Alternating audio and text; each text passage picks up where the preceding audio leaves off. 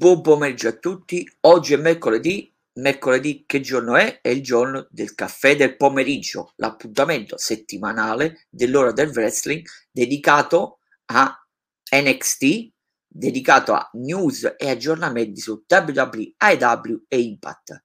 Come al solito, insieme a me chi c'è? Il capo opinionista di NXT, Alfonso Schisam Fangirl Cascello. Buon pomeriggio Alfonso. Buon pomeriggio a tutti.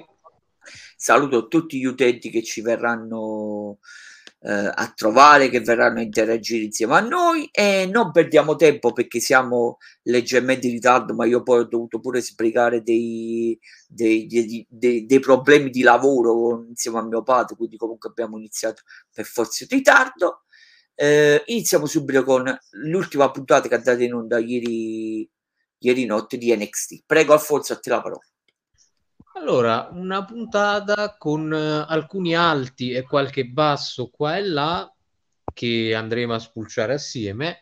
E la puntata, l'ultima dell'anno, ricordiamo, si apre con un match uh, dal livello atletico molto importante perché è la rivincita tra JD McDonough e Julius Creed, ovviamente accompagnato dal fratello dei Creed Brothers, Brutus. Julius Creed riesce a esorcizzare, se così volessimo usare un termine, uno dei demoni del suo passato, sconfiggendo JD McDonough, finendolo con la sua mm, slam eh, molto particolare, molto bella da guardare esteticamente, e concludendolo con una close line a colpire verso il basso e dopo il match gli Indus Share hanno accettato finalmente che a New Year's Evil, quindi la prima puntata speciale del nuovo anno di NXT, ci sarà il tanto ambito match tra gli Indus Share e i Creed Brothers. Sul match in sé è stato un solido incontro che ha dimostrato anche le capacità di, secondo me, di JD McDonough di guidare un match visto che Julius comunque si è fatto guidare molto, secondo me, da JD e ha portato avanti forse una delle sue prestazioni in singolo migliori da quando lotta praticamente anche match senza il fratello e eh, concludendolo con una vittoria che per il futuro può dargli un importante slancio. Magari per molti potrebbe essere anche sorprendente aver visto una persona che fino a prova contraria fa parte di un tech team come Julius Creed battere uno dei top pill della federazione in un match più che altro settimanale. Però oramai è una cosa abbastanza palese che come si crede in JD McDonough e in alcuni altri che vedremo, la WWE crede molto anche nei Creed Brothers, specialmente in Julius che proprio per via delle capacità superiori da questo punto di vista al fratello ha dimostrato di essere un top per il futuro, anche a livello di singolo.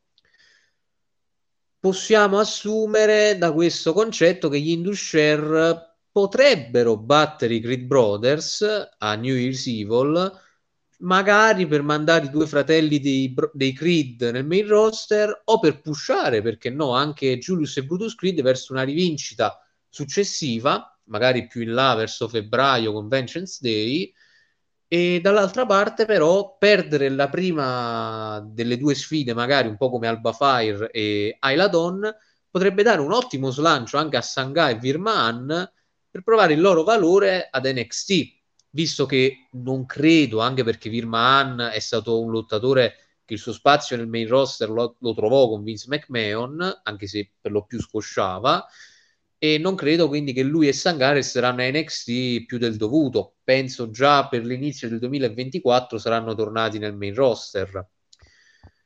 Col secondo match si va con Cora Jade contro Wendy Chu. Prima di questo c'è uno dei primi segmenti backstage che riguardano Briggs, Jensen e Fallon Alley, visto che ricordiamo durante la puntata ci sarà il match con in palio la potremmo definirla podestà del bar di famiglia di Fallon Alley tra lei e Chiana James. E Josh Briggs, mentre incitava la sua amicona per questo match, vedeva come Jensen fosse molto più intento a specchiarsi e a farsi bello proprio per Chiana. E infatti lo mette in dubbio il fatto che non voglia supportare appieno la loro amica di, di una vita e non sarà il primo tassello verso quel, quel determinato epilogo. Però, tornando sul match, Cora Jade ha speso abbastanza tempo durante l'incontro a livello di storytelling a parlare in modo cattivo nei confronti di Wendy Chu e ha lasciato alla Babyface la possibilità di ottenere un'importante vittoria da questo punto di vista. Prima con una full Nelson Slam e poi con la sua finisher che, se volessimo rivangarla con una finisher del passato, altro non è che una Vader Bomb. E anche qua, magari per molti, può essere considerato il secondo risultato sorprendente della serata, visto che anche qui parliamo di una delle top assolute a livello di heal di NXT femminile, ovvero Cora Jade, che uh, in realtà molti casi ci sono ad NXT nell'ultimo, nell'ultimo anno che sono stati rivitalizzati da un cambio di gimmick o da un'aggiunta di un personaggio nelle stable o via discorrendo.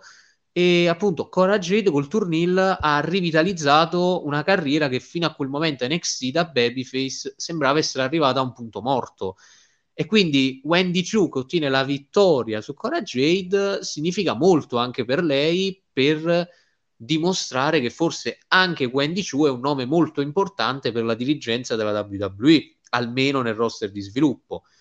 L'azione del match anche qui è stata molto solida, forse è mancato un po' di più di storytelling, perché comunque le due sì, ci hanno messo molto nel vendere bene gli spot e regalare questo importante successo a Wendy Chu, però è proprio quella mancanza pelino di più di storytelling che non ha fatto sentire questa vittoria di Wendy Chu come veramente importantissima. Però sono entrambe giovani, hanno comunque tempo, soprattutto Cora, per migliorare in questa piccola area dello storytelling nel match. Quindi c'è tutto il tempo del mondo da questo punto di vista. Passiamo ad un match che fondamentalmente ci fosse stato non, non sarebbe cambiato tantissimo da questo punto di vista, ovvero Scripts contro Ike Menjiro, con un Ike Menjiro che ha un piccolo segmento parlato vers- mentre si sta avvicinando al ring, dove spiega quello che la sua giacca simboleggia per lui, visto e considerato che gli è stata sottratta da Scripps la serata, la, l'ultima puntata. E già praticamente ancora prima dell'incontro, Scripps subito fa denotare il suo grande atletismo apparendo praticamente con un unico salto alle spalle di un Ike Giro che lo attendeva dalla rampa d'ingresso.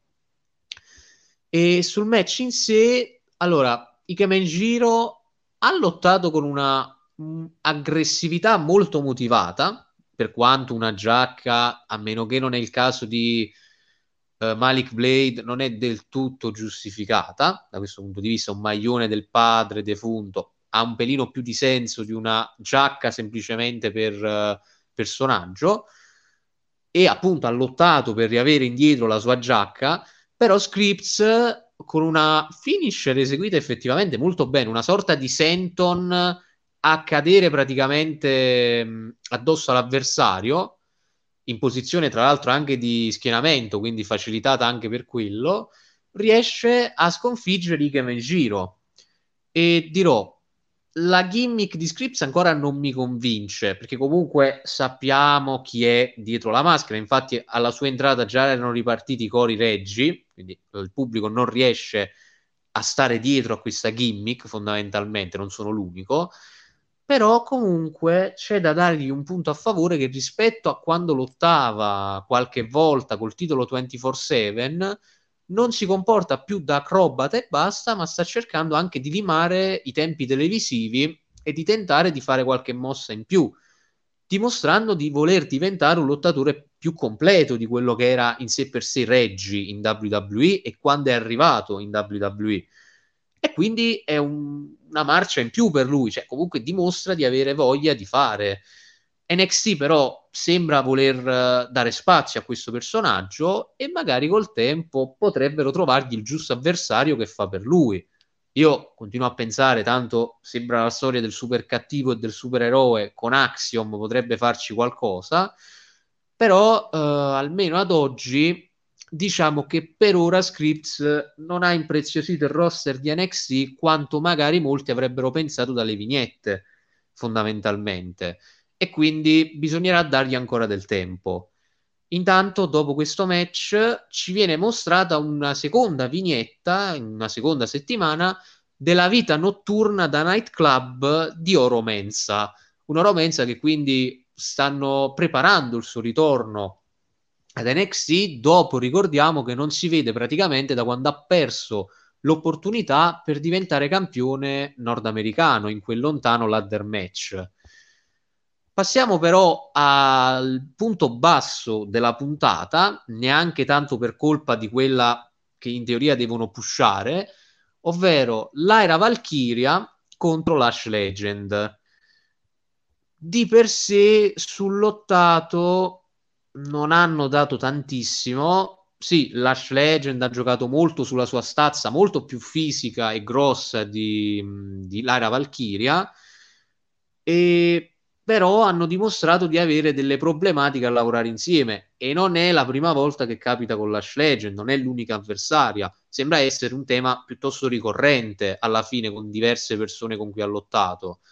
E questo eh, non è buono nel cercare dell'alchimia con le compagne praticamente con cui dovrà lottare per anni da questo punto di vista finché resterà ad NXT e dall'altra parte c'è stato anche un botch da parte proprio di Lyra Valkyria che ahimè non è la sua finish perché lei faceva un'altra cosa a parte però anche lei ha bucciato la sua nuova finisher che è una frog splash dopo che Lash Legend tanto per non farsi mancare nulla ha letteralmente venduto all'inverso un kick un roundhouse kick quindi un calcio all'inverso scusate, a girare, vendendolo dal lato opposto in quello in cui doveva andare. Quindi un finale prettamente pessimo per un match che di per sé non ha impreziosito appunto la puntata.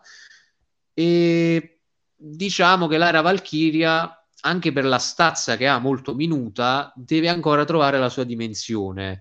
Forse avversarie più grosse di lei a livello di Lash sono velleitarie da questo punto di vista, almeno inizialmente secondo me se lasciassero avversari molto più a livello di Amari Miller fisicamente potrebbe ancora continuare a crescere sempre di più il suo status. Però giustamente come può sbagliare il veterano non vedo perché non possa sbagliare alla fine una non meno esperta però comunque una lottatrice che è ancora nel fior fiore dell'inizio della carriera ha cioè 26 anni Ayofi Valkyrie e quindi ha tutto il tempo per migliorare. Però ricordiamo che lei di finisher aveva il scissor kick dalla terza corda di Carmelo che però usava da NXT UK e giustamente la WWE quando si trova in questi casi la finisher resta quello più over.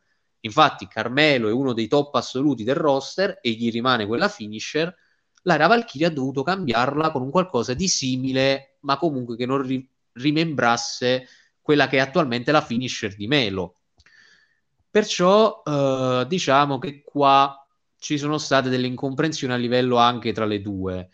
Tra l'altro vorrei che la WWE io, io loro sono una persona che adora tutte le cose in CGI che fanno per ogni lottatore, per esempio a Cody il tatuaggio, a Riddle gli uccellini quando lancia le sue pantofole, o il serpente quando stava co- con Orton, capisco tutto però quella pioggia finta che fanno in CGI quando entra lei è veramente un qualcosa di molto cringe che se togliessero non credo qualcuno si lamenterebbe più di tanto oggettivamente.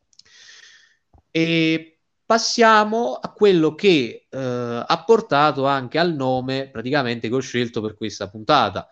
Visto che anche loro sono partiti molto in sordina anzi è partito visto che Gacy era praticamente da solo all'inizio e poi sono stati affiancati dalla rivalità con Breaker, Rip Fowler, Jagger Reed e poi recentemente anche Eva Rain che ha dato un tocco ancora in più alla stable dello Schism ovvero Schism per l'appunto Joe Gacy, Rip Fowler e Jagger Reed accompagnati da Eva Rain contro Idris Enofe, Malik Blade e Odyssey Jones. Prima del match i tre, anzi quattro Hill hanno dato un piccolo promo dove hanno avvertito i loro avversari sia di quello che li stava per attendere nella serata, ma anche di quello che loro cercano costantemente, ovvero delle fievole e temporanee eh, gioie, che vengono date dalla vita notturna per l'appunto. E poi sul match in sé io credo che finalmente i detrattori della stable dello schism o quelli che erano convinti al mille per mille che mettere assieme i Grizzled Young Veterans con Giochesi fosse un errore madornale, quasi una retrocessione, diciamo che questa, o meglio soprattutto la, il finale del match, hanno dimostrato che adesso questi tre hanno trovato una grande intesa vincente e secondo me lo schism nel 2023 può andare solo a salire invece che scendere, anzi può diventare la stable eh, predominante a livello di heal del roster di sviluppo, quindi adesso ha tutte le carte in regola per farlo. Uh, tra l'altro Eva Rain che anche senza lottare dà il suo apporto, visto che si è soffermata anche in alcuni istanti a parlare con Booker T, spiegando quello che lo schism rappresenta per lei e quello che rappresenta in generale. E tornando sul match, io vorrei citare sia il continuo suicide dive da parte di tutti e tre i membri degli Hill fino a che Odyssey Jones non è collassato a terra fuori dal ring e l'hanno colpito con quasi 6-7 suicide dive uno appresso all'altro da Fowler a Reed a Gacy uno dopo l'altro eseguite tutte quante molto bene devo dire.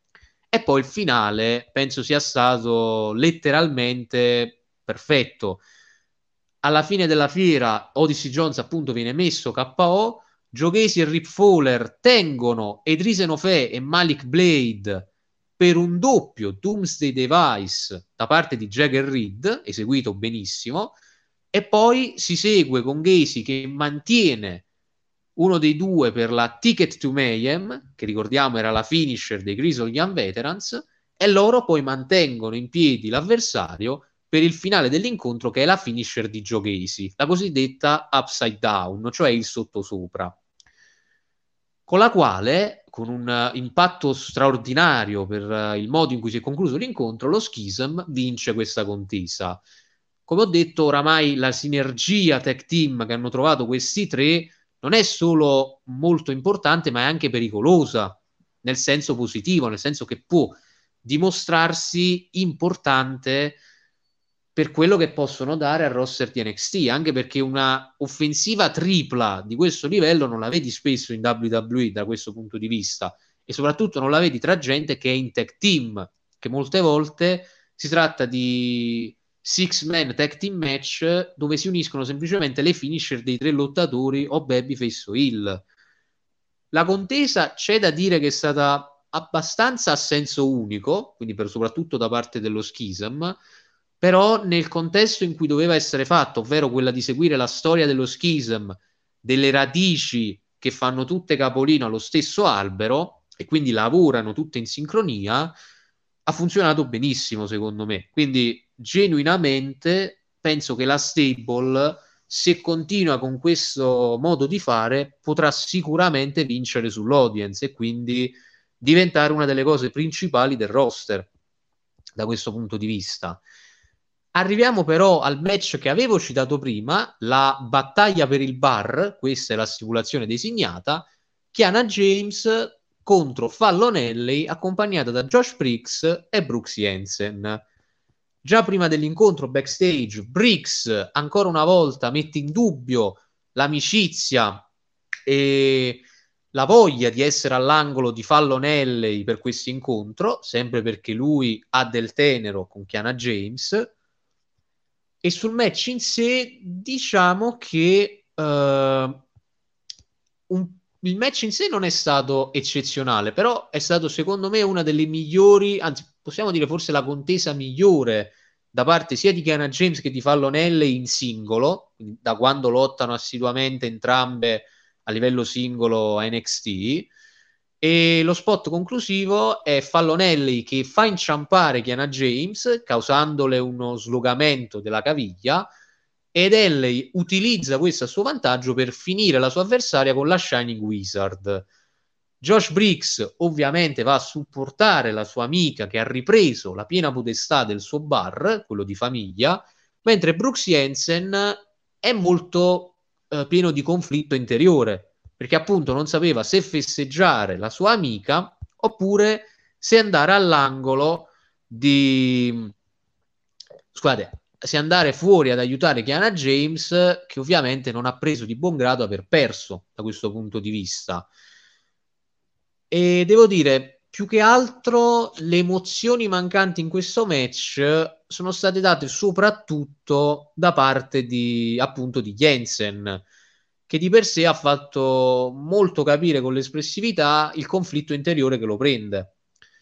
Quindi diciamo che, anzi, dirò una cosa particolare. Se mai dovessero finire tutti e tre, anzi, se mai, quando succederà che questi tre finiranno nel main roster, quindi mi riferisco a Briggs, Jensen e Fallonelli, è stata una buona idea fargli mantenere la parte del bar della loro gimmick, perché secondo me nel main roster potrebbe avere il suo scopo, eh? non per farci dei match, però per usarlo in termini di storyline potrebbe anche servire a qualcosa, secondo me. Quindi non è del tutto buttata la, la, la possibilità. Dopo questo match abbiamo avuto un'intervista di Mackenzie Mitchell con Trick Williams e Carmelo Ace, entrambi molto sicuri di loro e addirittura dichiarano che settimana prossima batteranno sia Axiom da parte di Trick Williams sia Apollo Cruz da parte di Carmelo Ace nei loro match separati. E fondamentalmente uno dei due diciamo che so già per certo che vince, l'altro è molto improbabile, se lo fa è solamente tramite interferenze. Ma passiamo al pre-main event, che ricordiamo è il match valevole per il titolo nordamericano. Abbiamo uh, il primo uh, seminario nel ring portato avanti da Drew Gulak ad NXT. Praticamente ha preso tre lottatori partendo dal meno esperto al più esperto, di cui due penso fondamentalmente il primo fosse uno del performance center, il secondo fosse uno di... che si sta preparando per debuttare, il terzo fosse no, il terzo sono sicuro che era un lottatore che sta trovando molto spazio a level up ed è Miles Bourne, che se non vado errato lui ha anche un pesantissimo deficit, non mentale ma a livello fisico, perché se non erro è sordo e quindi tanto di cappello a lui che nonostante una cosa così riesce comunque a dimostrare del, dell'ampio talento perché comunque a level up eh, lotta molto spesso e si ritaglia anche i suoi spazi nella sconfitta. E fondamentalmente il primo avversario di Gulak lo sottomette in poco il secondo gli fa una mossa e lui comincia a stizzirsi un pelino Miles Bourne lo mette proprio a terra e allora lo sottomette con uh, la sottomissione a chicken wing, per esempio quella di Bob Beckland, non fermando e non bloccando, non uh, lasciando più la presa, quindi cercando proprio di ferirlo. E questo ha portato Hank Walker, che ricordiamo era stato invitato pubblicamente a osservare solo il seminario, lo porta a mettersi in mezzo proprio per liberare Miles Bourne che stava venendo eh, sottomesso in malo modo da Drew Gulak, che quindi non è che abbia dimostrato apertamente di essere un babyface come era SmackDown negli ultimi tempi, eh. E interviene anche a rovinare il momento Charlie Dempsey, ricordiamo il figlio di William Regal, che sfida Hank Walker ad un rematch settimana prossima. E diciamo è stato un segmento semplice questo, che ha costruito però il ruolo di Drew Gulak ad NXT, che inizia come un insegnante amichevole e gentile, ma anche nel, st- nel suo stesso seminario la sua rabbia prende il sopravvento e comincia a prendersela anche con i suoi stessi studenti di quella serata. Diciamo che è improbabile però che Drew Gulak rimarrà un, uh, un long term personaggio a NXT, quindi sicuramente anche perché ho letto recentemente che sembra che lui si stia preparando per un grande match addirittura di WrestleMania 40, quindi qualcosa sicuramente gli troveranno da fare. E anche perché io so che Triple H e Michaels eh, ci tengono molto a Gulak, anche per, la, per tutto il, quello che gli fanno fare anche a livello off screen, tipo allenare i giovani da questo punto di vista. E mentre Gulak sta aiutando a costruire Walker in un angle anche interessante, avrebbe molto più senso, secondo me, come dissi al tempo, unire Drew Gulak e Charlie Dempsey creare una sorta di accademia di wrestling, tra virgolette, dove gli studenti o si impegnano o si menano. Solo che NXT deve stare semplicemente attenta a non finire col creare praticamente il Blackpool Combat Club 2.0, che sarebbe l'epitaffio del fallimento, secondo me perché ovviamente non sono gli stessi interpreti da questo punto di vista. Dopo questo segmento ce ne sono una carrellata backstage con tutti i vari protagonisti dello show in sé per sé. Il primo è un'intervista di Bron Breaker con Mackenzie Mitchell che voleva anche lui fare come Grayson Waller, uscire a, sul ring e chiamarlo fuori per avere un faccia a faccia, ma Mackenzie Mitchell mostra una televisione a Bron Breaker dove parte un video, un video messaggio che gli è stato lasciato proprio da Grayson Waller, che è tornato in patria, in Australia, e lo sbeffeggia ancora più di una volta creando una forte rabbia nel campione che infatti appena finito il segmento distrugge la televisione con un semplice lancio verso il muro. Quindi oramai abbiamo capito che Bron Breaker L'unica cosa che potrà mai fermare Bron Breaker dall'essere campione è Bron Breaker stesso e la sua imponente ira.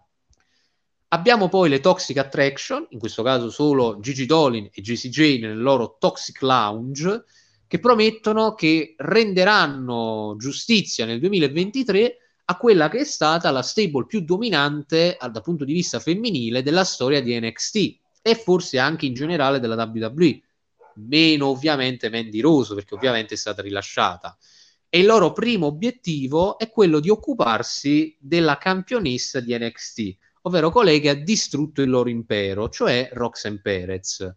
Abbiamo poi l'intervista proprio a Roxanne Perez che parla della dinastia, della eredità che adesso ne fa parte anche lei, considerando tutte le ex campionesse femminili di NXT che per lei sono tutte considerabili delle future Hall of Famer da questo punto di vista, e lei deve dimostrare di poter vivere uh, al massimo di quelle aspettative che il pubblico e soprattutto gli addetti ai lavori hanno per lei come campionessa di NXT.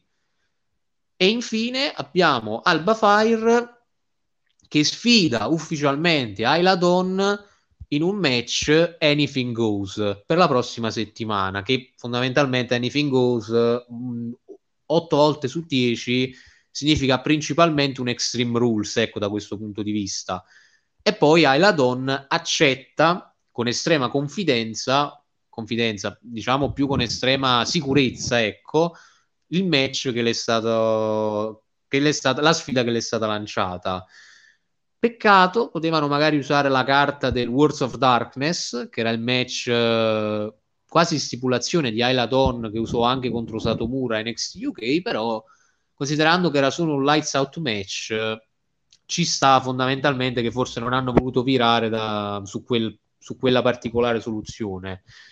Diciamo che a rigor di logica dovrebbe rivincere Ayla Dawn così da liberare Alba Fire per andare nel main roster e se non sarà così si vede che faranno il terzo match, magari prima della Rumble, e poi Alba Fire si presenta alla Rumble come personaggio nuovo del main roster. Ma arriviamo al main event della serata, ovvero il match valevole per il titolo nordamericano di NXT. Il campione Wesley si difende dall'assalto di Tony D'Angelo accompagnato da Stax Lorenzo. Già prima del match, D'Angelo spiega in un'intervista perché lui non ha paura né di Wesley né di Dijak, perché entrambi fondamentalmente non spaventano una persona del calibro del Don. E sul match in sé, uh, positivo, penso sia il termine giusto dire positivo tra i due lottatori che si sono fatti perdonare del match che non sono riusciti a concludere durante proprio il torneo con in palio la possibilità di diventare campione nordamericano all'Halloween Evoc, in un match dove però il Don si è preoccupato soprattutto di far male a Wesley, che per la storyline che hanno utilizzato, cioè quella dell'infortunio, diciamo che ha anche senso da questo punto di vista. e ha permesso a Dijak di creare una distrazione fatale per il Don, visto che in un certo senso ha quasi rapito Stax Lorenzo, prendendolo alle spalle e trattenendolo per il collo, e ha dato la possibilità a Wesley di colpire un Don sull'angolo con un calcio in faccia, farlo rotolare giù e finirlo con una, un, un, un calcio all'indietro eseguito molto bene con Capriola che gli è valso il conto di tre. Quindi una prestazione solida da entrambi i lottatori che ha dimostrato che secondo me magari più in là potremmo anche vedere ancora la possibilità di un triple threat match valevole per il titolo nordamericano. E secondo me Wesley ha ancora un, qualcosa da provare come campione nordamericano prima di lasciare quel titolo e magari andare verso un lido anche un po' più alto. Perché qualora il campione di NXT cambiasse, diciamo che come Bron Breaker fisicamente ce ne sono pochi fino a quel livello e avrebbe un uh, dislivello molto meno pesante da dover coprire da questo punto di vista.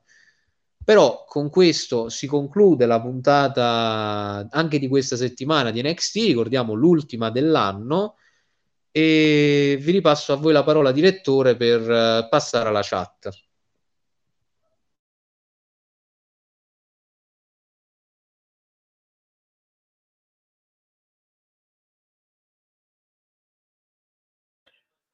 Ah, rieccomi. Buon pomeriggio a tutti.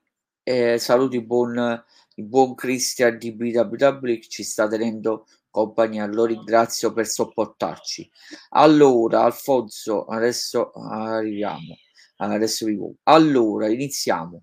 Julius Creed contro uh, uh, JD McDonough. L'ultima volta tra loro due era finita in maniera controversa a causa di quella strana squalifica.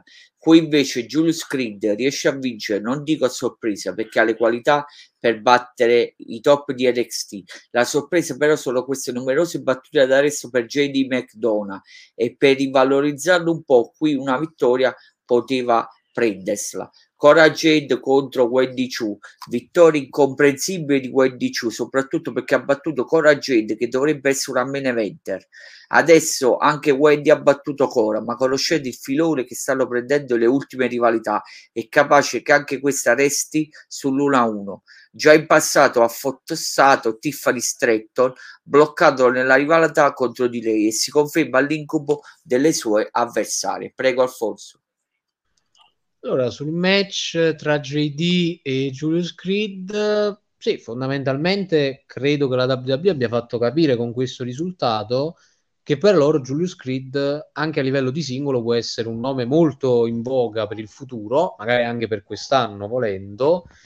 E diciamo che JD comunque è stato sulla cresta dell'onda per diversi mesi e se le sconfitte arrivano più che altro per pushare quelli che ne hanno bisogno non sono sconfitte, sapete, campate per aria contro gente di livello inferiore, come magari, non so, non è livello inferiore, però per fare un semplice esempio, se JD perdesse contro Tony D'Angelo avrebbe meno senso, perché comunque il Don non ne ha bisogno.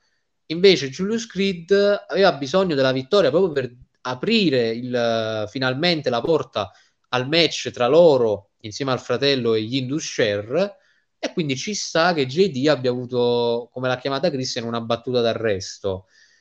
Alla fine gli altri risultati non sono avvenuti in modo totalmente pulito, le sue sconfitte, quindi ci può ancora stare, anche perché credo che adesso JD non abbia più nulla da spartire con i Creed e possa tornare alla sua normale amministrazione.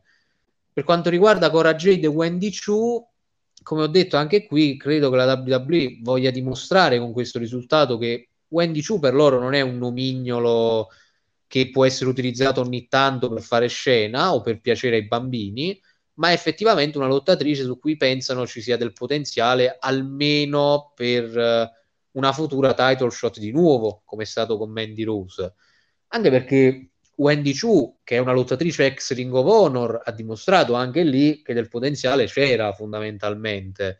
E quindi il, i risultati magari col tempo daranno ragione alla WWE che alla fine non ha affossato secondo me Tiffany Stratton e Cora Jade più che altro le sta dimensionando per non darle importanza così elevata da essere superiore ad alcune che magari devono averne di più. Per esempio, tenere Cora Jade livello poco inferiore a quello di Roxanne, quindi tenerle equilibrate le due cose, ecco. Andiamo avanti, Alfonso. Ike in giro, piuttosto arrabbiato perché gli hanno rubato la giacca contro l'uomo che nel nome non ha neanche una vocale, ossia Scripps. Per la prima volta Ike in giro lotta senza la giacchetta e non può usare il suo solito stile. Si trova piuttosto spaesato e Scripps continua a vincere contro questo, con, con questo nuovo personaggio. Lash Legend vs Lyra Valkyria, Valkyria, visto che c'era Lash Legend, mi aspettavo di peggio, ma Lyra Valkyria che una valida Vreste è riuscita all'impresa di non farla sfigurare, anche se c'è stata una mossa che stava uscendo male, ma tutto il resto ha comunque funzionato. Fortunatamente qui vince la più meritevole. Aspetta un secondo che le faccio un altro ancora. Skisam contro eh, sì, contro Odyssey Jones, Malik Blade, Edric Enofe. Qui per la prima volta ho rivisto gli ex Grizzlies Young Veteran, rivalorizzati come nel primo periodo NXT, visto che la parte migliore dell'incontro è stato quando c'erano loro, sia sui voli su Odyssey Jones, fuori dal ring, e sia con la doppia Doomsday, Doomsday Device su uh, James, di James Drake. Lo chiamo così perché non mi ricordo mai i, nuovi nomi dei Young Veteran. E basta, prego Alfonso. Allora, sul match tra Igamenjiro e Scripts rimango fedele a quello che ho detto anche settimana scorsa, ovvero Igamenjiro fa valere ogni minuto che gli viene dato, fondamentalmente, quindi ci mette l'anima e il corpo, nonostante sia un personaggio prettamente usato per il comedy, a partire dalla team song molto da fangirl giapponese, e non mi dispiace dirlo, ma è una, è una di quelle canzoni che sentiresti nei video su YouTube uh, stile giapponesi. E Scripps deve convincermi, ecco. È quel tipo di lottatore che al momento non, non ancora convince perché è, tro- è, quel tipo di lottatore, forse il direttore anche dal passato ne ricorda alcuni. Io è un po' azzardato, ma faccio l'esempio di Eugene. Diciamo che sono così legati a una vecchia persona di loro, a una vecchia gimmick, che è difficile immaginartelo in qualcos'altro Infatti Eugene era così legato a quel personaggio che aveva all'inizio in WWE che pensarlo in altre vesti era impossibile, quindi non potevi rivitalizzarlo in alcun modo, dovevi solamente lasciarlo andare. Qua la stessa cosa di Reggie, più che altro in modo molto meno pesante, però, perché adesso siamo talmente abituati a riconoscerlo come Reggie che pure dietro la maschera noi vediamo comunque l'acrobata sommelier di vino che era nel main roster, non ci vediamo il lottatore il muto che dovrebbe vittimizzare i lottatori di NXT. Però per l'appunto è una cosa che deve lavorare sia lui migliorando che la WWE cercando di rivitalizzarlo, ecco, da questo punto di vista. Per quanto riguarda il secondo match, diciamo che ehm, fondamentalmente io quel finale lo boccio abbastanza facilmente sia perché il roundhouse kick di Lara Valkyria Lash lo vende nel senso opposto, cioè doveva cadere a destra, lo ha venduto a sinistra, solo lei sa come ha fatto, però eravamo abituati a Lana che comunque le mosse le vendeva col vento, l'abitudine non è che sia così tanta andata via. E il finale pure suo mi dispiace bocciato perché stava andando per la frog splash, è scivolata dalle corde Lì, per carità, non è tutta colpa sua perché sappiamo tutti i lottatori tra il sudare e gli oli che indossano per far risaltare di più il corpo alle luci del, dell'arena e via discorrendo, può darsi che fossero un po' più scivolose e ha perso l'equilibrio, può succedere, eh, per carità, però non ha salvato un incontro che poteva essere molto migliore, ecco, proprio per come ha detto Christian, proprio perché l'Aira Valkyria o Iofi Valkyrie NXT UK è molto brava, probabilmente una dei migliori prospetti che sono arrivati da NXT UK e fondamentalmente qua non ha dimostrato questo, però ha voglia del tempo ancora che avrà per dimostrarlo. E per quanto riguarda lo schism, non per niente mi sono chiamato schism fangirl questa, questa sera, come nel caso di Tony D, e me lo ricordo in chat quando io ne parlavo bene e il direttore Vincenzo e Simone lo criticavano per la gimmick dell'italo americano scarso, io ci credevo, come diceva qualcuno, e ci ho creduto anche sullo schism e sono lieto che finalmente gli ingranaggi comincino a girare un po' per tutti. Per tentare di aiutare anche Christian a ricordarseli, spero di non fare la gaffa pure io, Jagger Reed sarebbe James Drake, quindi quello con i capelli lunghi e folti, e Rip Fowler è Zach Gibson, che è l'ex pelatone, però col pizzetto ora non ce l'ha più, sempre dei Grizzly Veterans. Però sì, è stata una delle loro prove migliori da quando sono stati affiancati a Gacy e se il buongiorno si vede dal mattino, questo può essere il preludio di un ottimo anno per lo schism forti anche adesso dell'appoggio di Eva Rain da questo punto di vista.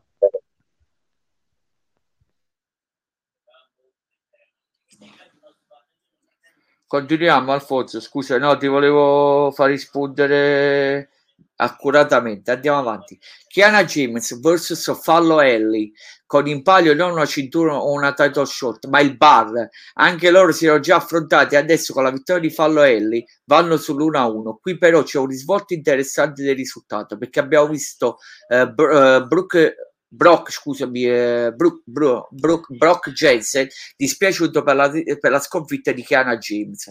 Tony D'Angelo vs Wesley per il titolo Nord American. Questo è stato il match più importante della puntata di NXT. Peccato che Tony sia passato come avversario transitorio perché poteva essere davvero un valido contendente, ma anche un buon campione secondario. Alla fine ha perso perché è stato distratto da, da Giac che arriva solo per portare via Challenger Starks Lorenzo, che a quanto pare settimana scorsa non è stato molto convinto che a quanto, pare settimana, a quanto pare settimana scorsa non è stato molto convincente nei suoi confronti. NXT da quando è passato in mano a Shawn Michaels eh, ci vedo molti risultati e vincitori a sorpresa e anche a, a, a coppola di cazzo, a caso, no? io aggiunto a coppola di cazzo. Se, eh, scusami se continuo, se Scripts non è credibile perché è Reginald, allora anche, a, anche oh, Audi, qualora fosse Bo Dallas, non sarebbe credibile. Prego, Alfonso.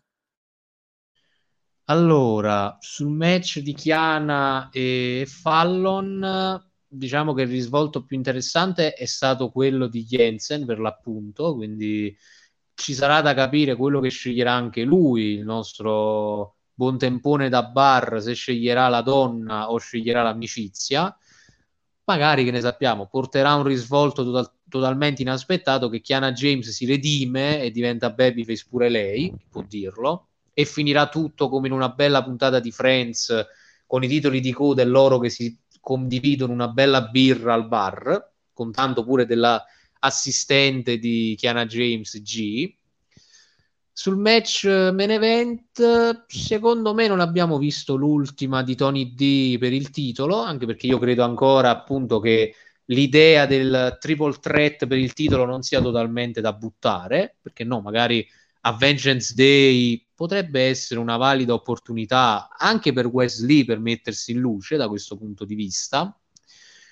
E sul fatto di NXT, io sinceramente non ci vedo molti risultati a caso, eh, oggettivamente. Sotto Triple H ne succedevano molte di più particolari, tipo vedere il più anonimo dei lottatori esistenti, Leon Ruff, vincere il titolo nordamericano contro Gargano, poi continuare una rivalità con Gargano, Gargano e Damien Priest e portarselo fino a un triple threat in un pay per view che se non erro era sempre Halloween Havoc, se non vado errato. No, Halloween Havoc era Gargano contro Priest, però comunque se l'è portato fino a un pay per view, quindi non vorrei dire, però io chiamatemi Mark, chiamatemi uno che vede il bicchiere molto pieno, però secondo me Shawn Michaels sta passando molto in sordina, però non è un, un booker così malaccio, devo dire più che altro perché sta dimostrando di saperci lavorare con i talenti, eh. che d'altronde tutto il merito si dà comunque anche agli insegnanti del performance center e a tutte le strutture WWE, però anche chi li mette in luce spesso e cerca sempre di farli apparire bene deve avere sua, il suo piccolo momento di gloria, quindi Michaels anche ci sta mettendo del suo. Poi che piaccia o meno, quelle sono cose più secondarie.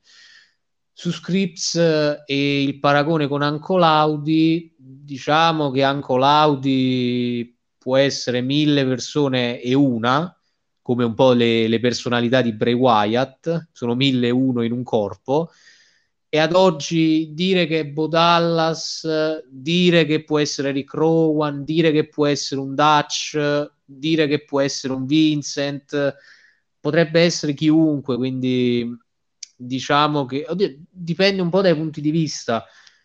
Bo Dallas e come Anco Laudi, diciamo che a livello di storyline avrebbe un pelino di senso in meno, più che altro perché si chiama Zio Audi, nonostante siano fratelli, però la WWE se la può giocare sul fatto che non è che tutti sanno che Bo Dallas e Bray Wyatt sono entrambi i fratelli Rotunda, quindi comunque se la potrebbero giocare da quel punto di vista.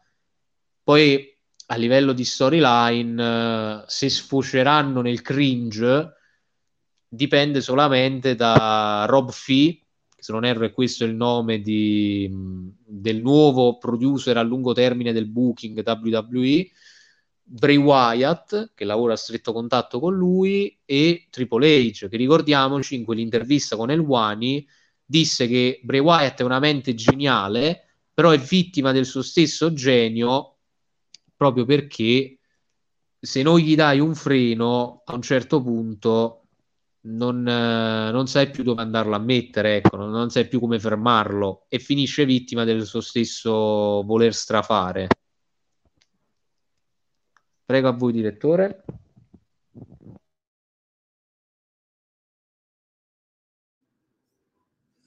Eccomi Alfonso, continuiamo, scusami. Allora, Oro Mezza, no, a parte che siamo rimasti solo io e te, Cristian si è, si è assentato, spero che poi ritorni e poi ascolterà, vabbè, poi con calma la live. Oro Mezza gli dovrebbe dare la gimmick del cuoco della... gli dovrebbero dare la, la gimmick del cuoco della Mezza. Ah, Cristian! Assia lì mettono i fulmini che sembra si stia per trasformare in una Super Saiyan di secondo livello. Vabbè, Cristian è parecchio in forma, mi fa piacere. Eh, aspetta un momento.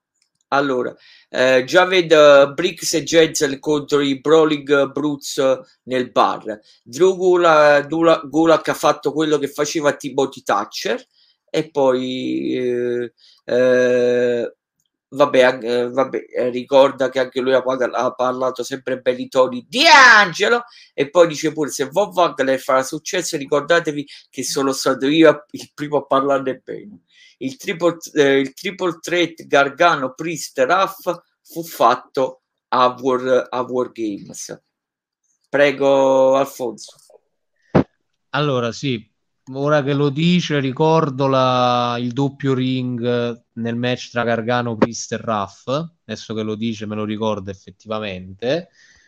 E poi successivamente si fecero Priest contro Gargano um, a, Halloween, no, Halloween, sì, ad Halloween Havoc, che finì con Priest che vola oltre um, la. Um, qual è il termine esatto? Non cupola diciamo, vabbè, una, un pezzo di, di, ambientazione ecco, a tema Halloween, mettiamola così.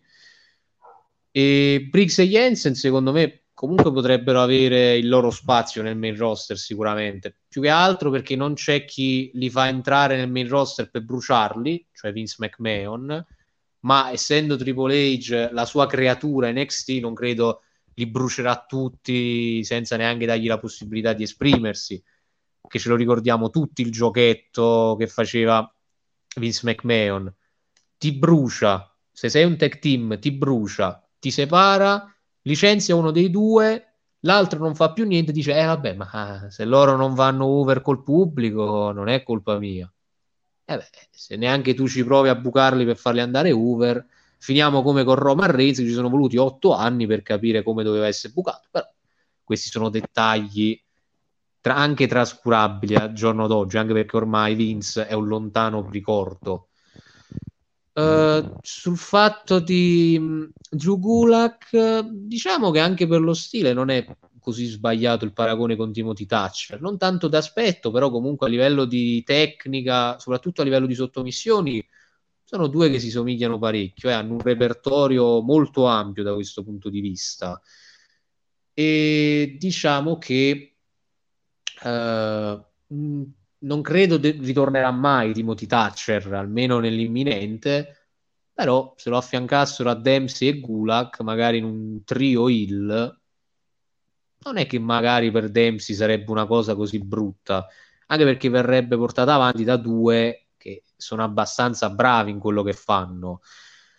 Infine su Von Wagner, Von Wagner eh, diciamo che Christian in questo momento sta facendo il minoraiola con Ibrahimovic, ci crede solo lui e deve essere il carissimo Von Ibra a dimostrare di valere la candela e di non essere stato un flop per il suo agente. Ecco, questo è quello che bisogna vedere col tempo. Prego a voi, direttore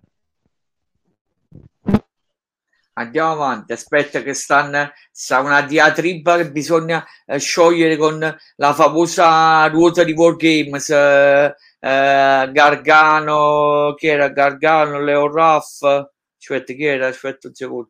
Gargano, Leo Raff e mi sembra il Priest. Triple Threat Match. Quello con la ruota. Sì, sì. Sì, sì.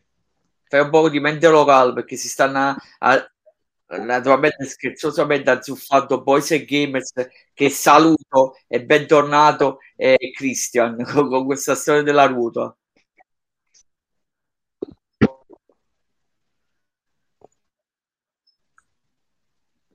ti ricordi? diciamo che allora non ricordo quello a cui fa riferimento Boys and Gamers mi pare che Finn Balor tornò direttamente con uh quando Adam Cole mantenne il titolo di NXT in una puntata, se non va errato. Se non erro, quello mascherato era Austin Theory, non Finn Balor, che aiutò Finn, uh, Johnny Gargano a mantenere il titolo, o forse era a riprenderselo, anzi, da, da Damien Priest. E sì, se non vado errato, era Austin Theory, che era l'uomo mascherato, e Vabbè, diciamo è un po' difficile adesso ricordarsi quell'Halloween Havoc. Il massimo che mi ricordo era il costume di Sciozzi, che era sempre l'annunciatrice, quella che girava la ruota. Se vogliamo parlare di quello, direttore, me, me lo ricordo alquanto, ecco. Aspetta che torni indietro. No, stanno, vabbè, esagerato a zuffarsi, esagerato, però nel senso che siamo ancora alle calende greche con quei World Games. Poi eh, stiamo ancora con la discussione, ma chi è Anco Laudi, Sebo Dallas, poi c'è chi dice addirittura che è Eric Young. allora, eh, aspetta che, che vado avanti. Eh, momento, scusami Alfonso, diciamo che l'idea di massima la puntata di NXT è finita. Eh, adesso stiamo un poco tra, come ti ho detto, quel, quei War Games. Eh, sì, eh, come stavi tu rispondendo alla storia alla mascherato. Eh, che non era Finn Balor ma era Austin Theory eh, Boys Games dice Vince McMahon almeno li promuoveva da NXT eh, tipo lei ci aspetta e spera. Ad Halloween Havoc, dice Christian, c'era Johnny Gargano che aveva girato la ruta e ricordo il nome di Leo Raff era scritto a penna su un foglietto. Eh, poi vabbè, Christian ironicamente Vince torna. Eh, eh, Christian, ma chi lo vuole Timothy Thatcher? Basta ritorni inutili. Mamma mia, ancora ricordo la vittoria di Leo Raff, mamma mia e poi adesso è andato a sbarcare in AEW Alfonso Leo Raff eh sì in AEW Dark con eh, non mi ricordo come si chiamava quel team mi pare i Bear Country non vado errato che crearono un trio co- con lui e loro due.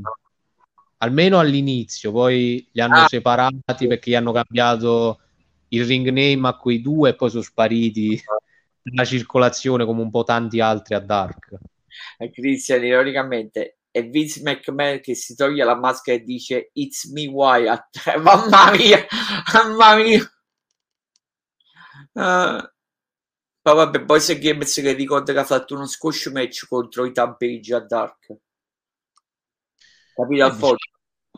diciamo che Leon Ruff uh, non è che possono fargli fare più dello squash match. Infatti, non capirò mai perché Triple H fece, lo fece diventare un campione nordamericano. Io la cosa non, ancora non l'ho capita ad oggi.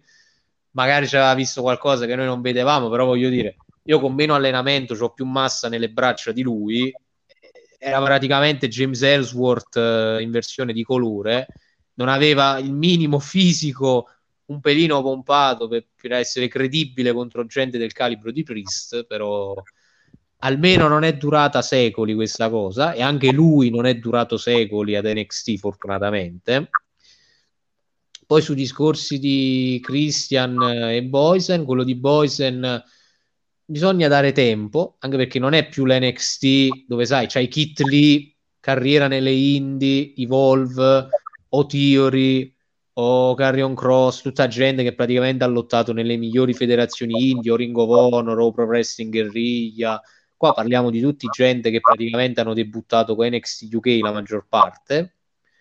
Carmelo ha debuttato un po' prima, però comunque il suo grosso lo ha fatto da NXT 2.0 in poi. Bron Breaker altrettanto, Cora Jade altrettanto, Roxanne ha debuttato durante il 2.0. Quindi diciamo che farli debuttare così perché hanno perso un titolo sarebbe velleitario, perché poi al- adesso che ci sono ancora parecchie storyline portate avanti da Vince, tipo quella della Bloodline, perché finché non la concludi loro là sopra stanno e sono imbattibili, anche se venerdì io il pensierino che Sina e Owens vincono non lo butterei totalmente nel, nel cestino. E sul ritorno di Vince di Christian Uh, io mi appello in modo sempre ironico, ovviamente, ognuno ha le sue opinioni, però mi appello alle parole di, di Axel Fury. Se a qualcuno piace la merda, non è, non è mia necessità dover giudicare. Ecco. So solo che chi rivuole Vince in WWE rivuole tornare a una federazione che si guardano quattro gatti, tra cui noi, perché ne parliamo e ci interagiamo, però non ce la godiamo neanche minimamente. Se è per i ritorni, voglio dire, non vedo dove sia mh, il fatto di essere tristi o arrabbiati che qualcuno trovi un lavoro dove gli piace stare, ecco, da questo punto di vista. Perché c'è differenza tra andare per soldi come in All e tornare perché hai uno scopo come in WWE. Serve la pazienza che è lo stesso discorso per Boys and Gamers con i debutti da NXT. Serve pazienza che si può avere o non avere in determinate circostanze, secondo me, ecco. Perciò io, io proporrei addirittura l'hashtag portiamo pazienza e ce lo teniamo per le circostanze brutte e lo facciamo comparire sotto come una pubblicità, ecco, quando serve. Lo facciamo uscire come il pop-up di, di YouTube, ecco poi ne, ne, riparleremo, però certamente hai avuto una bella, una bella idea. O, o, ma che ne sapete voi? Perché siete dei, dei, dei giornalisti che potete, eh, perché siamo, anzi siamo noi dei giornalisti o comunque addetti dai, ai lavori per poter eh, renderci conto di che cosa succeda in, in un backstage eh beh, noi faccio, il dito. Alfonso ti faccio eh, l'esempio proprio eh, di Drew Gulak. Drew Gulak, prego, a te la parola. Vabbè, Drew Gulak eh, in WWE non ha avuto forse la carriera sfavillante che poteva avere. Sì, è un campione cruiserweight, però mh, aveva tantissimo potenziale quando è arrivato. Penso a livello anche di indie, quando è arrivato, fosse uno dei lottatori più tecnici probabilmente in circolazione. E ancora oggi, cioè, se uno lo guarda veramente allenare, lui ha un, pal- ha un, uh, un bagaglio tecnico che è qualcosa di allucinante, che farebbe impallidire parecchi dei cosiddetti top attuali della WWE. Certo, a livello di fisico, però, non può, comp- non può stare al paragone con un Roman Reigns o un uh, Drew McIntyre però lì scaturisce direttore quello che sappiamo noi il fatto del, dello sport entertainment. Ok, il lato atletico, e Gulak quello ce l'ha, però non ha il lato soprattutto uh, dello storytelling. Oddio, ce l'ha, però non a livello di un McIntyre, di un Roman Reigns, di un Cody Rhodes. Loro vengono portati più su anche perché sono dei personaggi. Gulak recita il suo copione, ma non è un personaggio a sé stante che viene ricordato dai fan come oddio, quel personaggio fu straordinario. Penso di essere l'unico che si ricorda, o forse anche Christian si ricorda, del Drew Gulak eh, che voleva candidarsi come una sorta di leader di 205 Live ai tempi, con le coccardine, le spillette e tutto, con l'hashtag per il meglio. Penso pochi se lo ricordino quella sua precedente gimmick, quindi eh, Cristian, non tocchiamo il, il, il, punto, cioè il punto, non tocchiamo il tasto dolente di Tony Nese perché su quello eh, ti, ti butto addosso come un pitbull ad Alfonso. Alfonso, hai qualche notizia separatamente? Su Tony Nese intendete o in generale? In generale, in generale. Okay. No, qualche notizia c'è qua e là. Riguardante... Allora, sì. allora ti, ti lascio, sto sempre qua, però mi devo assentare un paio di minuti. Allora, notizie. Allora, prima la tua opinione su quello che, che sta passando a Tony Nis in AEW e poi vai con le notizie. Capito? Prego. Ah, allora, su Tony Nis, secondo me, a livello anche oggettivo, è stato uno degli ultimi. Dei, uno degli ultimi buoni campioni cruiserweight di, di 205 Live oggettivamente. O anche se volessimo dirla così uh, passasse ad NXT poi ci ricordiamo Angel Garza Tony Nese Lio Rush e compagnia bella. Fondamentalmente adesso si ritrova in un limbo con Josh Woods da cui non si è più ripreso dopo quella piccola parentesi con Kit Lee e Swerve Strickland e adesso di spazio non è che ne trova più assai, ecco, non, non è più considerato il premier athlete come era in, uh, in WWE. Peccato perché a livello di fisico, tanto di cappello, mi ricordo una volta di tre che disse che ha una fisionomia straordinaria, quell'uomo è anche un metabolismo straordinario perché si può mangiare chili di gelato e rimanere con quegli addominali scolpiti come se nulla fosse mentre lui non se lo poteva permettere.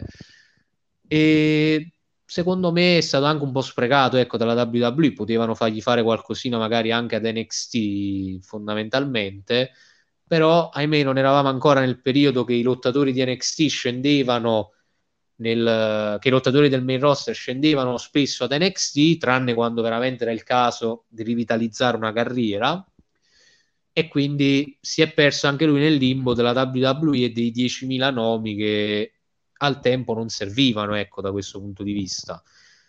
Per passare alle notizie, c'è una notizia riguardante NXT e più che altro un lottatore di NXT. In questo caso parliamo di Quincy Elliott, la super diva, che sarebbe in guai abbastanza grossi con la federazione perché è stato accusato, però non è ancora dato per, per certo, visto che ci sono delle indagini, di aver usato un account praticamente finto per uh, molestare il termine sbagliato, diciamo per uh, portare rogne, portare problemi, insultare i fan transessuali della federazione della WWE. E qualora venisse trovato colpevole di questo atto abbastanza spregevole, a mio avviso, diciamo che il, uh, la storia della super diva di NXT finirà molto molto presto, forse anche molto più del dovuto, ecco. Si dice che sia anche per questo che Quincy Elliott non stia più apparendo da tantissimo tempo a NXT puntata principale e quindi eh, finché queste indagini non saranno concluse, diciamo che dovremo aspettare per capire quale sarà il destino di questo lottatore, ecco. Christian, tra l'altro, hai citato Velvet in Dream, posso dire anche che Dream è stato riarrestato un'altra volta, quindi ormai è, è segnato il suo destino che non tornerà mai più in WWE, anche perché c'era la regola di non far tornare persone con dei precedenti penali. Velvet in Dream ne sta accumulando da quando ha lasciato, peggio di, di quanto potesse mai fare. La cosa ironica è che fu trovato non colpevole delle chat di cui era stato accusato fino al rilascio e si è, rovinato dopo. Ironia della sorte, si è rovinato co- per cose che poteva tranquillamente evitare. Andando avanti, c'è un rumor riguardante la prima puntata dell'anno di Monday Night Raw, quella del 2 gennaio. Si dice che l'intenzione magari della WWE, secondo alcune fonti, sarebbe quella di far tornare Cody non solo a livello visivo, anche perché l'abbiamo visto questo lunedì notte durante eh, la celebrazione del meglio dell'anno della WWE, ma che dovrebbe costare, questo almeno è quello che si dice attualmente, il match per il titolo sta- degli Stati Uniti a Seth Rollins contro Austin Theory. Tra l'altro, rimanendo proprio in tema di questo, sempre secondo alcune fonti, ovviamente queste sono sempre news da prendere con le pinze perché non hanno veridicità completa da questo punto di vista, sembra che per WrestleMania 39 l'idea iniziale sarebbe quella di uh, dividere prima di WrestleMania i titoli WWE, cosa che è stata smentita da parecchie fonti in realtà, però secondo alcune rumors l'intenzione sarebbe quella di dividere i titoli lasciando quell'universale a Roman Reigns che ha come avversari o The Rock o in assenza di The Rock che sembra molto più lontano che vicino ad oggi a partecipare Cody Rhodes e Seth Rollins rimarrebbe col titolo WWE e lo difenderebbe o contro Drew McIntyre o contro Cody Rhodes. Quindi in un modo o nell'altro Cody il titolo lo deve vincere a WrestleMania, mettiamola da questo punto di vista. Però, sempre secondo molte altre fonti, è molto più probabile che se Reigns mai dovesse lasciare una cintura, sarebbe con l'imminente draft post WrestleMania. Quindi non prima di allora lui lascerebbe andare una cintura senza averla persa per schienamento, ecco. Quindi sono rumors un po' campati per aria. Poi la WWE che ha, ha sviluppato dei nuovi trademark, a cui al momento non si ha praticamente idea di cosa potrebbero servire. Il primo è Whole Heart in One, All In, ovvero tutti i cuori all in, che è il termine del poker, anche se vogliamo dare tutto. Inspired Impossible, ovvero ispirare l'impossibile, From Dreams to Destiny, ovvero dai sogni al destino, Desire, Determination and Destiny, ovvero um, ardore, determinazione e destino, e l'ultimo è Where the Stars Align, ovvero dove le stelle si allineano.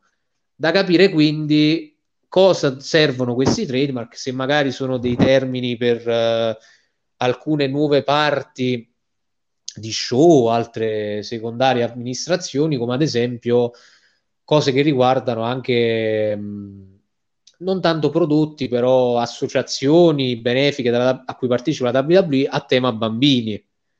O magari perché no, può essere un qualcosa che riguarda anche i tryout e la, la, l'alleanza con le scuole e i college americani per trovare talenti, perché comunque dai sonni a si parla molto di sonni, si parla molto di credere in se stessi, si parla molto di determinazione, quindi avrebbe effettivamente senso da questo punto di vista. Andando avanti, eh, a quanto pare, secondo sempre un altro rumors, col draft, che abbiamo citato prima, due nomi che sarebbero partenti dai loro rispettivi roster dovrebbero essere Drew McIntyre e Bobby Lashley, che farebbero il processo inverso quindi Bobby Lashley a SmackDown e Drew McIntyre a Monday Night Raw. Qualora succedesse avrebbe anche un minimo di senso visto e considerato che fondamentalmente entrambi hanno fatto il massimo nei loro rispettivi roster e credo che più di così dal 2022 non possono ancora tirare fuori da Raw e SmackDown e quindi avrebbe più senso dividerli ecco da questo punto di vista. Però, eh, ritornando sul tema Roman Reigns, diciamo che appunto molti rumors eh, sfatano quello che è la divisione del titolo a WrestleMania, anche perché sarebbe impensabile pensare, scusate la ripetizione, a un Roman che lascia la cintura prematuramente già solo perché a gennaio e febbraio in teoria non è stipulato alcun match per lui attualmente per la cintura o per le cinture, quindi praticamente in un mese dovrebbe perderne una e rifare tutto il resto con un solo titolo. Io rimango sempre dell'idea che avrebbe più senso farglieli perdere a WrestleMania con Cody e poi o gli fai avere la sua meritata vacanzona bella lunga dopo due anni di regno oppure gli trovi qualcos'altro da fare. Anche perché poi la Bloodline si, si, si sfalda alla fine per WrestleMania. Tra lui che perde almeno una cintura e gli Usos che perdono i titoli probabilmente con Owens e Zayn diciamo che poi rimangono un po' come i fessi ecco per dirla così non avrebbero molto altro da esprimere poi ci sarebbe anche un altro sempre rumors che vedrebbe il titolo intercontinentale che dovrebbe essere difeso nell'Elimination Chamber. Guntar, per l'appunto, che congratulazioni a lui, ha superato i 200 giorni da campione, quindi sta diventando uno dei più longevi degli ultimi anni. E insieme a lui in questa chamber ci dovrebbero essere Braun Strowman, Ricochet, Santos Escobar, Drew McIntyre ed LA Knight e questo dovrebbe avvenire a Montreal. Quindi per ora ci sarebbe un luogo, ma non ancora una data precisa, ecco, se vogliamo metterla così. Sembrano esserci anche dei leak, tra l'altro, delle rivelazioni riguardanti il nuovo gioco della WWE, WWE 2K23, con, e questo piacerà molto a Simone, la modalità My Rise, cioè la storia del lottatore creato, che dovrebbe includere pesantemente eh, le Toxic Attraction, Alexa Bliss e la bambola Lilly, la Bloodline, la, il Judgment Day, la Imperium, gli alunni di NXT, che sarebbero le leggende facenti parte comunque attiva in momenti separati o anche apparizione della WWE, tipo Alandra Blaze, Madusa e via discorrendo. No, Alandra Blaze, Molly Holly e via discorrendo il titolo nordamericano, Austin Theory, nuovi tipi di incontri e le damage control, quindi ci dovrebbero essere nel nuovo gioco. Tra l'altro il roster femminile avrà 28 nuovi nomi tra rientranti e donne nuove da inserire, per un totale di donne che dovrebbe arrivare a 67, quindi quasi una settantina di volti femminili all'interno del videogioco.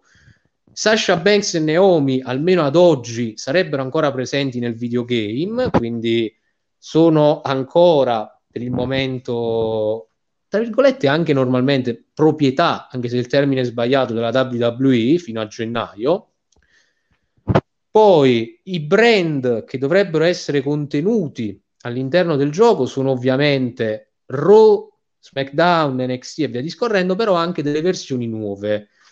Ovvero Raw del 2003, SmackDown del 2003, Raw e SmackDown del 2022, NXT Black and Gold 2.0, quello di quest'anno, il 2022, NXT UK, WCW Monday Nitro e ECW, comunque ECW già c'era nello scorso, quindi l'hanno semplicemente mantenuto. E ci sarebbero anche indiscrezioni su chi saranno le star sulla cover del videogioco. La versione standard avrebbe Cody Rhodes e Bianca Belair. Ci sarebbe una versione eh, maggiormente cara, sappiamo le versioni sempre più care con aggiunte di cose in più man mano che aumenta il prezzo. Ci sarebbe quella Feed Your Head, che è la versione deluxe del gioco con star in copertina Bray Wyatt. E poi ci sarebbe la versione speciale della Bloodline con cover di Roman Reigns. È anche stato detto che il roster dovrebbe avere di grandezza addirittura sulle 205 superstar, praticamente uno dei roster più grandi degli ultimi anni dei videogiochi WWE e per la mia gioia ci dovrebbero essere 41 superstar provenienti da NXT. Quindi posso aspettarmi magari di vedere Casey, Melo e compagnia bella almeno loro che sono i più famosi posso aspettarmeli di vedere nel gioco della WWE. Comunque, per concludere poi, le ultimissime notizie, diciamo che ehm, un altro rumor vuole che tanti lottatori avrebbero dato la loro partecipazione per la Royal Rumble o per tornare a livello attivo o solo per apparire e quindi sempre secondo questa fonte ci possiamo aspettare vari riferimenti a queste persone nelle prossime settimane, un po' come è stato con uh, uh, Corey Graves quando affermava Nightmare durante la run di Rollins per WrestleMania facendo riferimento all'American Nightmare. E poi uh, questa non ha un'importanza straordinaria, però riguarda un lottatore di NXT perché dal 30 dicembre verrà mandata in onda una, una serie TV riguardante la vita di Trick Williams, che si chiamerà Trickin e Easy, cioè Trickin non è facile, gioco di parole col suo nome, e andrà in onda sulla King D Entertainment.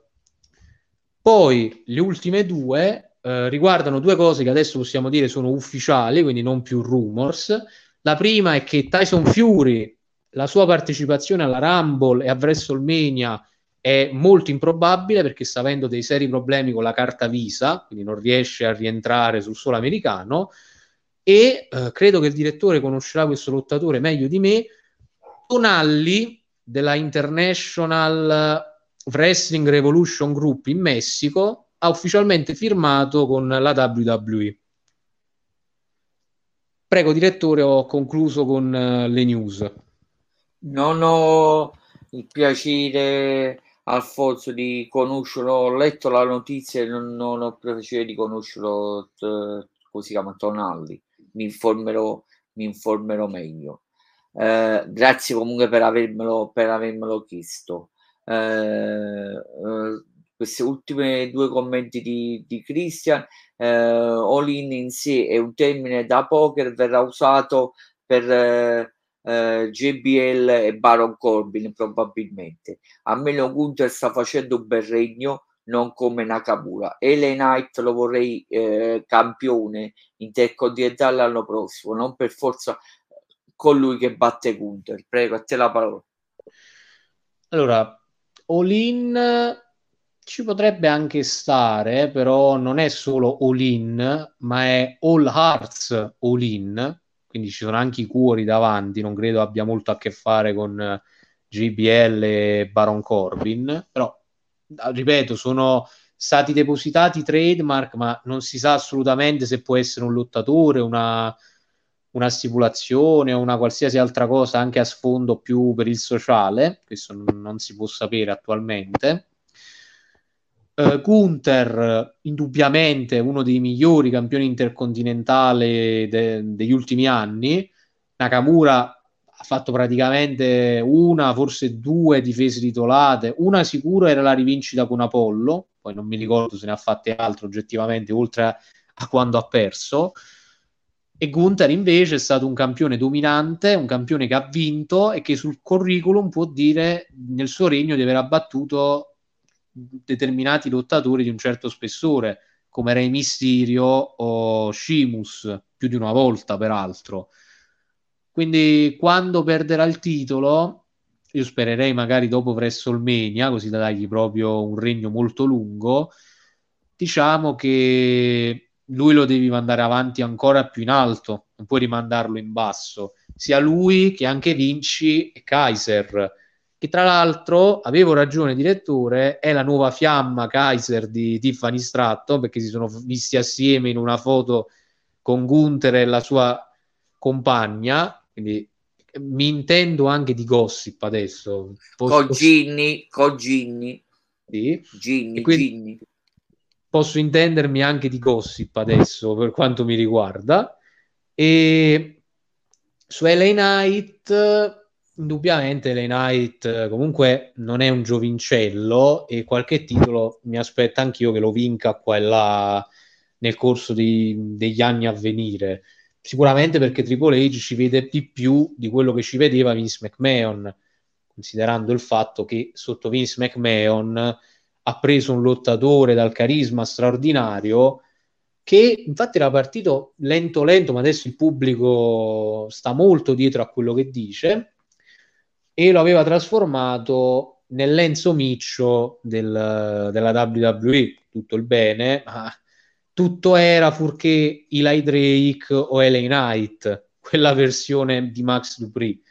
E meno male che l'hanno costruito per abbandonarla, ecco, questa, questa sua forma e direi che è stata una delle scelte migliori che si potevano fare dall'estate ad oggi. Ecco. Prego a voi, direttore. Uh, Cristian Di Chigi, invece, invece come vedi Carrion Cross in orbita titoli?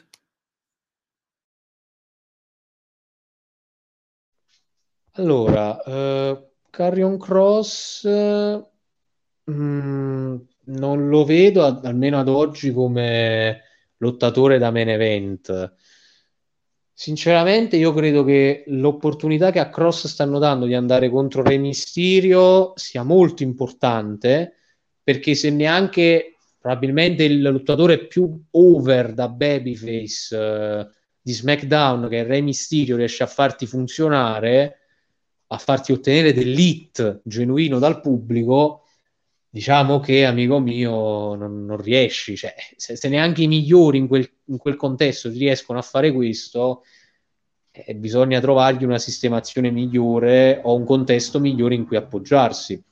Tra l'altro già è molto probabile che in futuro avremo Emma contro Scarlett Bordeaux, quindi non so propriamente. Allora, Scarlett in WWE non me la ricordo lottatrice, anche ad NXT non ho rimosso totalmente i ricordi dalla mia memoria.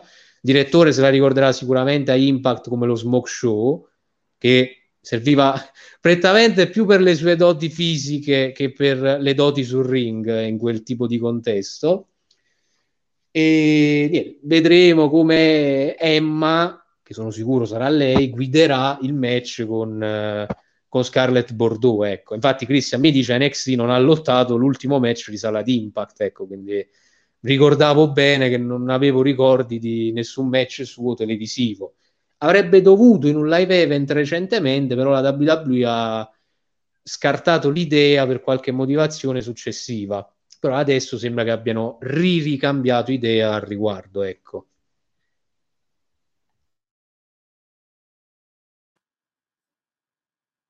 Eh, a Carrion Cross piace mischiarsi in più rivalità contemporaneamente. Eh sì, allora Christian, eh, siamo agli sgoccio, se vuoi qualche altra, qualche altra domanda, comunque per ora, eh, tranne colpi di scena, la, perché la settimana scorsa è stata una puntata speciale, ma non credo che si ripeterà nel caso, eh, per, sto parlando della sana coppia, nel caso avvertirò eh, privatamente.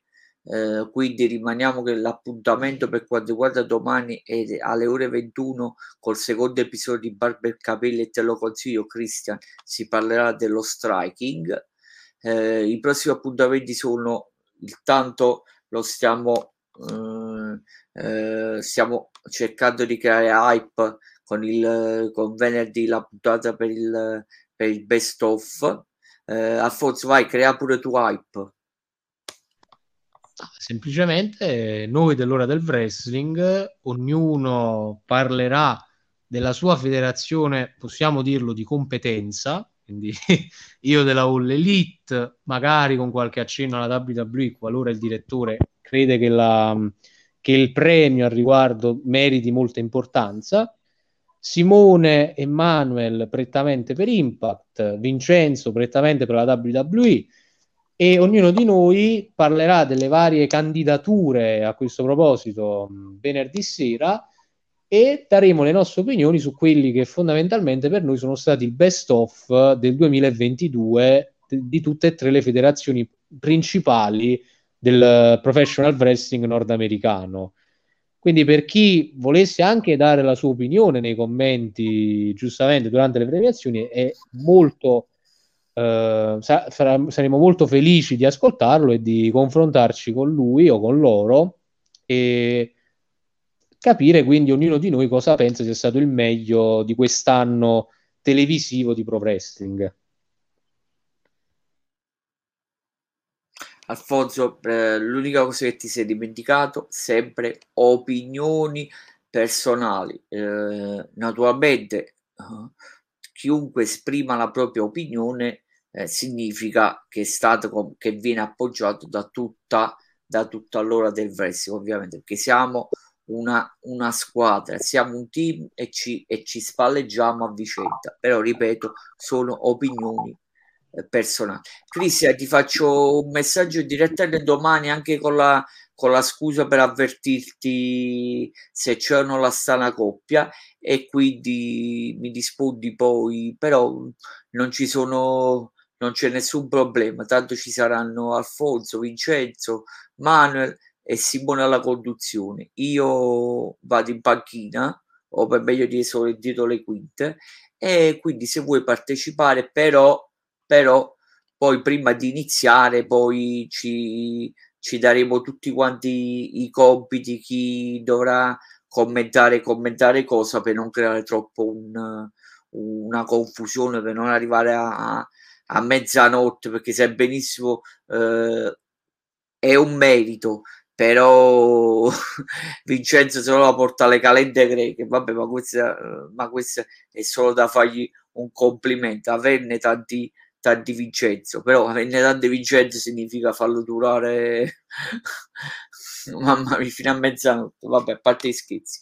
Allora ringrazio Cristian di BWW, ringrazio il buon Boys e Gamers, bentornato. eh, Boys and Gamers. Ringrazio il capo opinionista di NXT Alfonso Schisam Fangirl Cascello. Grazie Alfonso. Grazie a voi direttore. Per quanto riguarda eh, le live, eh, vi, vabbè, vi terrò aggiornati priva- privatamente o, o, aggiornerò sul profilo, profilo Instagram perché dipende se decidiamo una puntata speciale della, del, della strana coppia. Se lo di ufficiale c'è direttamente venerdì sera alle ore 21 il best of 2022 con tutto lo staff dell'ora del wrestling. Quindi da Pino Fasciano, l'ora del wrestling è tutto. Buona serata e buone botte. Grazie a tutti.